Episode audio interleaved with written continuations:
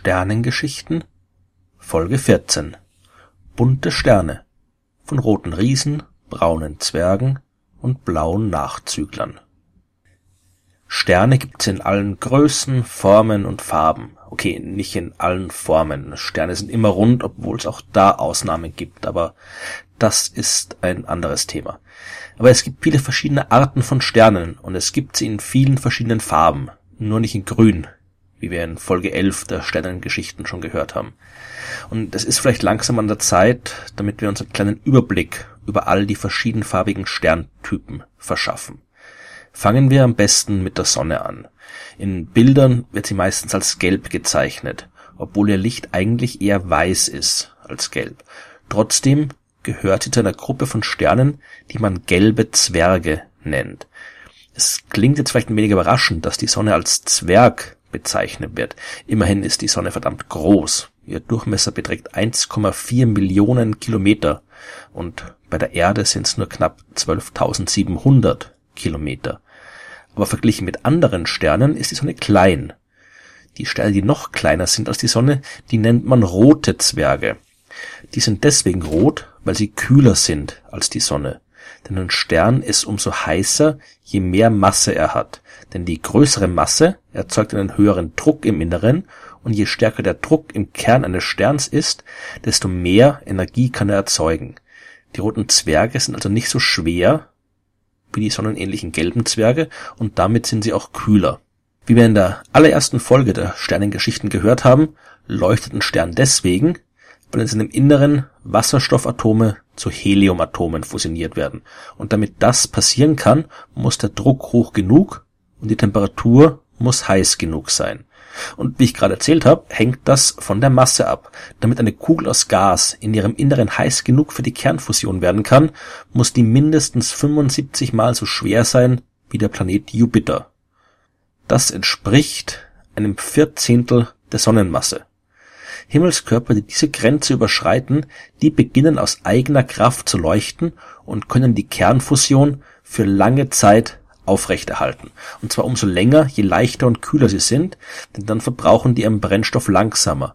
Außerdem sind sie kleiner und das Material, aus dem sie bestehen, das lässt sich vielleicht durchmischen. Unsere Sonne zum Beispiel, die verbrennt nur den Wasserstoff in ihrem Kern. Und die wird verlöschen, wenn sie dort alles verbraucht hat, selbst wenn es in den äußeren Bereichen noch viel Wasserstoff gibt. Der kleine rote Zwerg aber, der wird durch die Konvektionsströmung in seinem Inneren ständig durchmischt. Und so kann er relativ gesehen viel mehr Wasserstoff verbrennen und deswegen auch länger überleben als so ein großer Stern.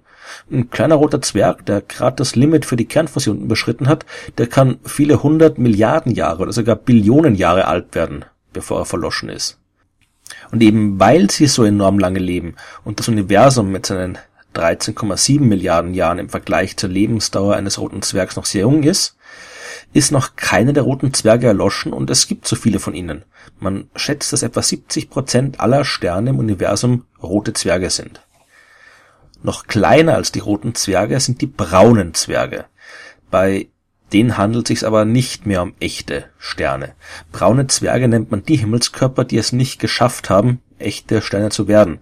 Die Masse von einem braunen Zwerg liegt unter der Grenze, die für eine dauerhafte Kernfusion notwendig ist. Ein Himmelskörper, der weniger als die 75-fache Masse des Jupiters hat, der kann zwar trotzdem wenig Energie durch Fusion erzeugen, die Temperatur reicht allerdings nicht, um Wasserstoff zu fusionieren, wie das die echten Sterne tun. Braune Zwerge können Lithium oder Deuterium fusionieren, allerdings nur für kurze Zeit, denn von diesen Brennmaterialien haben sie nur einen sehr kleinen Vorrat, viel kleiner als der Wasserstoffvorrat normaler Sterne, und dieser Vorrat ist schnell erschöpft, und dann hört der braune Zwerg auf zu leuchten und kühlt einfach nur noch aus. Das heißt aber nicht, dass braune Zwerge nicht zu sehen sind. Die können immer noch bis zu fast 3000 Grad heiß sein. Und auch wenn sie weniger sichtbares Licht ausstrahlen als ein normaler Stern, schicken sie doch viel Infrarotstrahlung, also Wärme ins All. Und dadurch kann man sie mit einem passenden Teleskop leicht finden.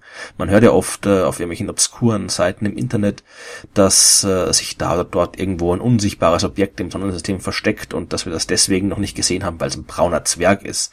Aber das ist uns ein brauner Zwerg wäre nicht zu übersehen. Braun heißt nicht, dass er unsichtbar ist und Zwerg heißt nicht, dass er winzig ist.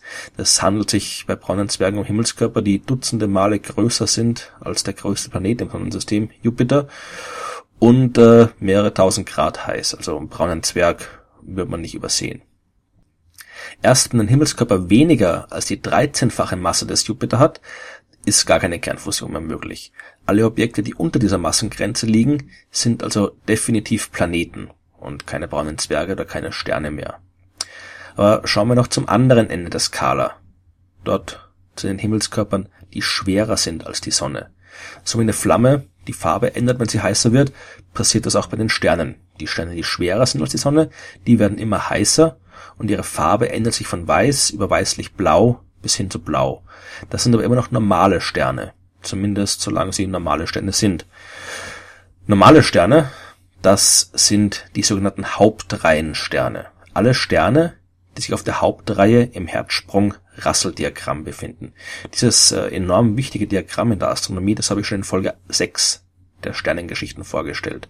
Und mit diesem Diagramm kann man das Leben und den Tod eines Sterns nachvollziehen. Ein Stern beginnt sein Leben, wenn die Fusion in seinem Kern startet. Zu dem Zeitpunkt befindet er sich eben gerade auf der sogenannten Hauptreihe des Diagramms. Und erst, wenn die Fusion zum Erliegen kommt, verlässt er die Hauptreihe wieder. Und die Zeit dazwischen, das ist sein normales Leben, also ein normaler Stern. Und wie wir schon gehört haben, dauert das umso länger, je weniger Masse der Stern hat. Die Sterne, die schwerer sind als unsere Sonne, die verlassen die Hauptreihe also auch schneller als die Sonne und dann werden sie zu Riesen. Zuerst allerdings kollabieren die Sterne. Wenn die Kernfusion mangels Brennstoff aussetzt, dann dringt keine Strahlung mehr vom Kern nach außen. Aber der Druck dieser Strahlung war es ja gerade, der den Stern daran gehindert hat, unter seinem eigenen Gewicht zusammenzufallen. Und genau das macht er jetzt. Der kollabiert und dadurch erhöht sich der Druck in seinem Kern. Und dadurch erhöht sich auch die Temperatur und es wird heiß genug, dass neue Fusionsprozesse einsetzen können. Jetzt wird nicht mehr Wasserstoff verbrannt, sondern Helium. Und der Stern brennt jetzt heißer als zuvor. Es gibt also auch mehr Druck durch die Strahlung, die nach außen dringt als vorher und der Stern wird größer, der Stern bläht sich auf. Und wenn das Helium alle ist, dann geht das Spiel von vorne los. Der Stern kollabiert, wird heißer, neue Fusionsreaktionen setzen ein und der bläht sich wieder auf. Je größer der Stern ursprünglich war, desto größer kann er auf diese Art werden. Und je nachdem wie groß er ist, unterscheidet man die Unterriesen, die Riesen, die Überriesen und die Hyperriesen. Und auch die gibt's in allen Farben, in Rot, in Weiß, in Gelb, in Blau, je nachdem, wie heiß sie sind. Unsere Sonne, die wird am Ende ihres Lebens zu einem roten Riesen werden.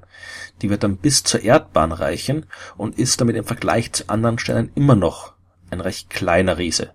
Der rote Hyperriese WOH G64, der ist so groß, dass er bis zur Bahn des Saturn reichen würde wenn man ihn ins Sonnensystem setzt. Der ist 2000 mal größer, als die Sonne jetzt ist. Das ist der größte Stern, den wir bis jetzt gefunden haben. Der Polarstern, der am Himmel so unscheinbar aussieht, der ist in Wahrheit ein blauer Riese und immerhin hundertmal größer als die Sonne. Die Sterne bleiben aber nicht ewig Riesen. Irgendwann ist der Brennstoff definitiv alle. Und bei den kleineren Himmelskörpern, wie unserer Sonne, da endet die Angelegenheit relativ friedlich. Durch den großen Strahlungsdruck werden die äußeren Schichten des Roten Riesens regelrecht ins All hinausgeblasen und am Ende bleibt nur noch der dichte Kern des Sterns übrig. Dieser Kern, der ist nur noch wenig größer als unsere Erde, ist ein paar tausend Grad heiß und in ihm findet keine Fusion mehr statt. Der kühlt einfach nur noch aus. Und so einen Überrest eines toten Sterns, den nennt man weißen Zwerg. Und dieser weiße Zwerg wird langsam immer dunkler und dunkler und ein paar Billionen Jahre später ist er so kalt, dass er definitiv nicht mehr leuchtet und dass er wirklich nur noch ein kalter, dunkler und toter Klumpen im All ist. So ein Objekt nennt man schwarzer Zwerg, aber das Universum ist bis jetzt noch viel zu jung. Da war noch nicht genug Zeit, damit schwarze Zwerge entstehen können. Das Ende der größeren Sterne, das ist viel gewalttätiger. Wenn hier die Kernfusion endet, dann ist der Kern, der übrig bleibt, immer noch so schwer, dass er unter seinem eigenen Gewicht weiter kollabiert. Da entsteht dann entweder ein Neutronenstern, der nur wenige Kilometer groß ist, oder aber ein schwarzes Loch. Und das schwarze Loch heißt deswegen schwarz, weil kein Licht aus seiner Nähe entkommen kann. Übrigens nicht, weil die Gravitationskraft des Schwarzen Loch jetzt so unheimlich groß ist oder weil es irgendwie Dinge ansaugt wie ein Staubsauger. Die Masse von einem Schwarzen Loch, die ist nicht größer als die von einem ganz normalen Stern. Es kommt auf die Dichte drauf an. Denn die Masse von einem Schwarzen Loch, die ist auf einem unvorstellbar kleinen Raum konzentriert. Und das macht die Sache so außergewöhnlich. Man kann sich dieser großen Masse viel, viel stärker annähern als bei einem normalen Stern, der viel ausgedehnter ist. Und in unmittelbarer Nähe dieser extrem verdichteten Masse, da treten dann eben all diese seltsamen Effekte auf, die man von den schwarzen Löchern kennt. Manche Sterne, die schaffen es aber, ihrem Ende zu entgehen. Zumindest schaffen die das für einige Zeit. Und das sind die blauen Nachzügler. Die hat man entdeckt, als man Sternhaufen untersucht hat. Die Sterne aus einem Sternhaufen, die sind alle zur gleichen Zeit entstanden, fast zumindestens. Und in so einem Sternhaufen gab's also nach der Geburt jede Menge schwere Sterne und jede Menge leichte Sterne und alle haben ihr Leben zur gleichen Zeit begonnen. Da die schweren Sterne aber viel schneller sterben, sind sie die ersten, die zu roten Riesen werden oder zu blauen Riesen, zu weißen Riesen.